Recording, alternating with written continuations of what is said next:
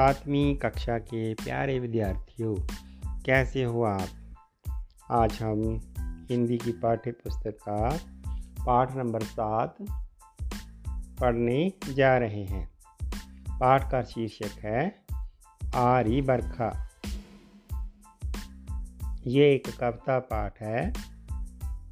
कवि का नाम है डॉक्टर राकेश कुमार बब्बर। कविता का नाम आरी बरखा। कवि का नाम डॉक्टर राकेश कुमार बब्बर। तो आइए कविता पाठ की जानकारी लेते हैं। कविता पाठ को पढ़कर उसके पद्यांश जो है, उनके सरल जानकर पाठ की जानकारी प्राप्त करते हैं। तो इसके तीन पद्यांश किए जा सकते हैं। प्रथम पद्यांश जो है, उसे देखते हैं, समझते हैं। आरी बरखा आरी बरखा, इस तपती धरा पर अपना शीतल जल बरसा, पेड़ सब ठूठ भय पंछी चहकना भूल गए, कुमला गए हैं पुष्प सारे। बिखरा दो तुम बादर कारे, सौंदर्य रहत इस प्रकृति का। श्रृंगार बन के तू आ, आरी बरखा आरी बरखा। इस तपती धरा पर अपना शीतल जल बरसा। री बरखा।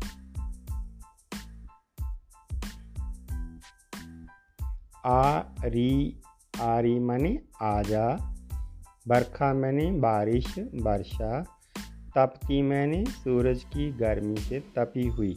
धरा मैंने, धरती। शीतल मैंने, ठंडी। ठूठ भय, बिना पत्तों के। जैसे पतझड़ आ जाती है पेड़ पौधे सूख जाते हैं। पंछी पंछी मैंने पक्षी।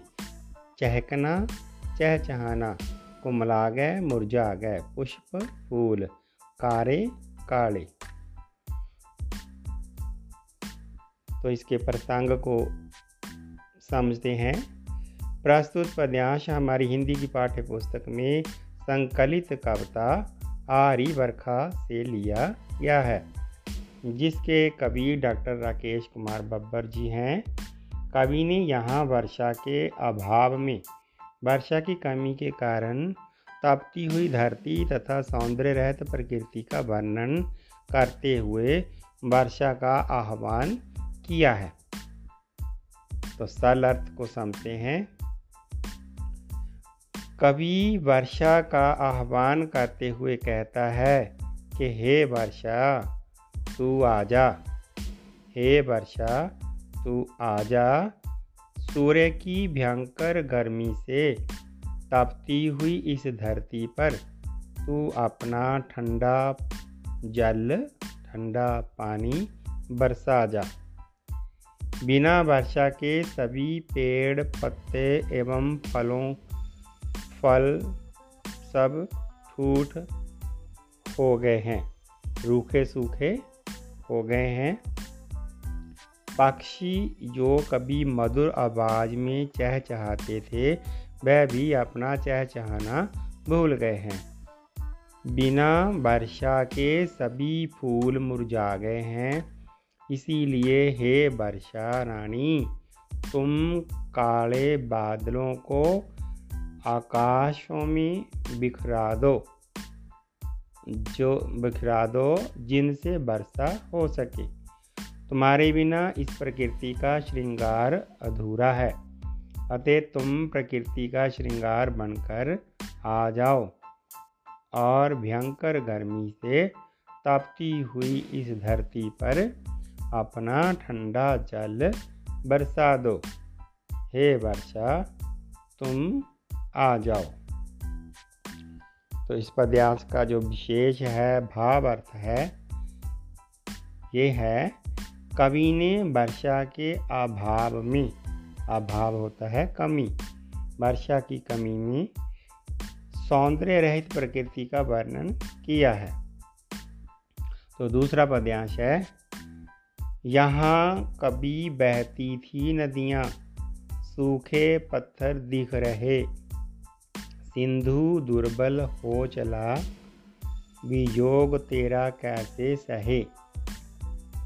अपने प्रिय के जीवन हेतु गीत मिलन के तू गा आरी बरखा आरी बरखा, इस तपती धरा पर अपना शीतल जल बरसा।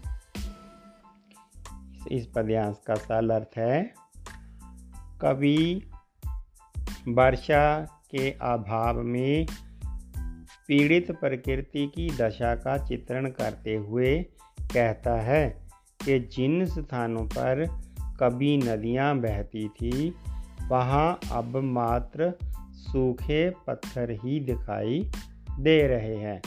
अब तो नदियों का समुद्र में मिलन ना हो पाने से वह भी कमज़ोर पड़ गया है। उससे अब नदियों का विजोग सहा नहीं जाता। किससे? समुंदर से। किसका विजोग? नदियों का। बच्चों, नदियों का जो पानी है, दरियाओं का पानी समुंदर में जाकर गिरता है। इसीलिए अब बादल नहीं आए वर्षा नहीं हुई, नदियों का पानी सूख गया सूखे पत्थर दिखाई दे रहे हैं, ते, दिखाई दे रहे हैं और नदियाँ जो है, वो समुंदर से मिल नहीं पा रही। समुंदर, ये वियोग सह रहा है। उनके वियोग में समुंदर कमज़ोर पड़ गया है। उससे अब नदियों का वियोग सहा नहीं जाता। इसीलिए, हे वर्षा रानी, तू अपने प्रिय समुंदर से मिलने के लिए मिलन के गीत गा और जल की बूंदों के रूप में बरस कर इस तपती हुई धरती को शीतल कर दो, जिससे चारों ओर भयंकर गर्मी के स्थान पर शीतलता छा जाए। इस पद्यांश का जो विशेष है भाव अर्थ है। कवि ने नदियों का जल सूख जाने के कारण उसके वियोग में समुद्र को दुर्बल बताया है।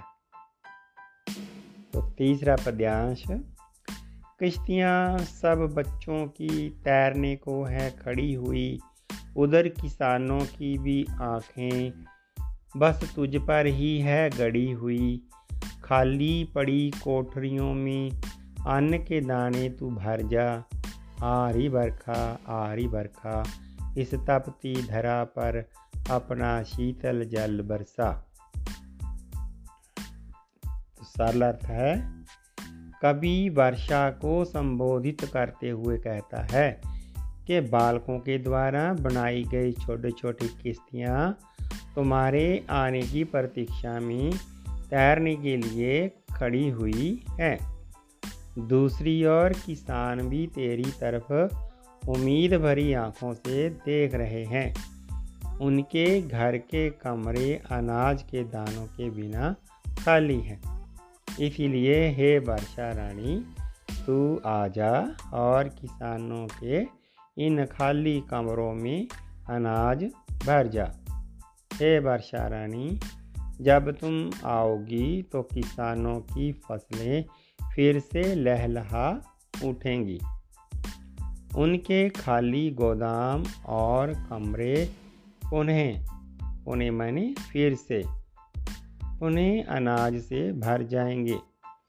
इसीलिए हे वर्षा रानी, तुम अपना शीतल जल इस तपती हुई धरती पर बरसा कर इसे ठंडक दो।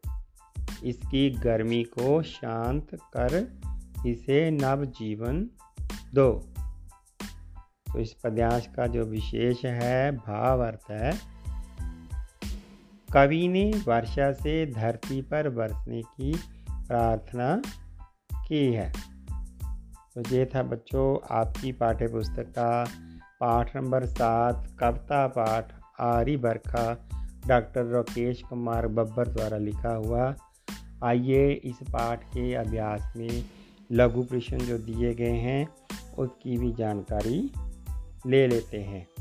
तो पहला प्रश्न है वर्षा ऋतु से पूर्व कौन सी ऋतु होती है? उत्तर में लिखेंगे वर्षा ऋतु से पहले ग्रीष्म ऋतु आती है। ग्रीष्म मैंने गर्मी गर्मी की रुत आती है। दूसरा प्रश्न, गर्मी के कारण प्रकृति कैसी दिखाई देती है? उत्तर, गर्मी के कारण प्रकृति अत्यंत दुखी एवं पीड़ित दिखाई देती है।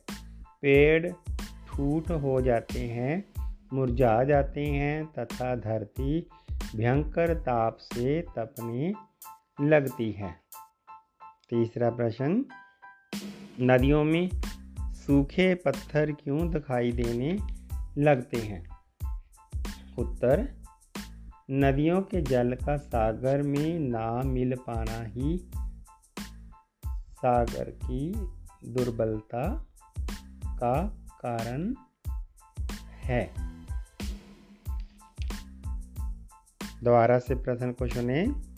नदियों में सूखे पत्थर क्यों दिखाई देने लगते हैं?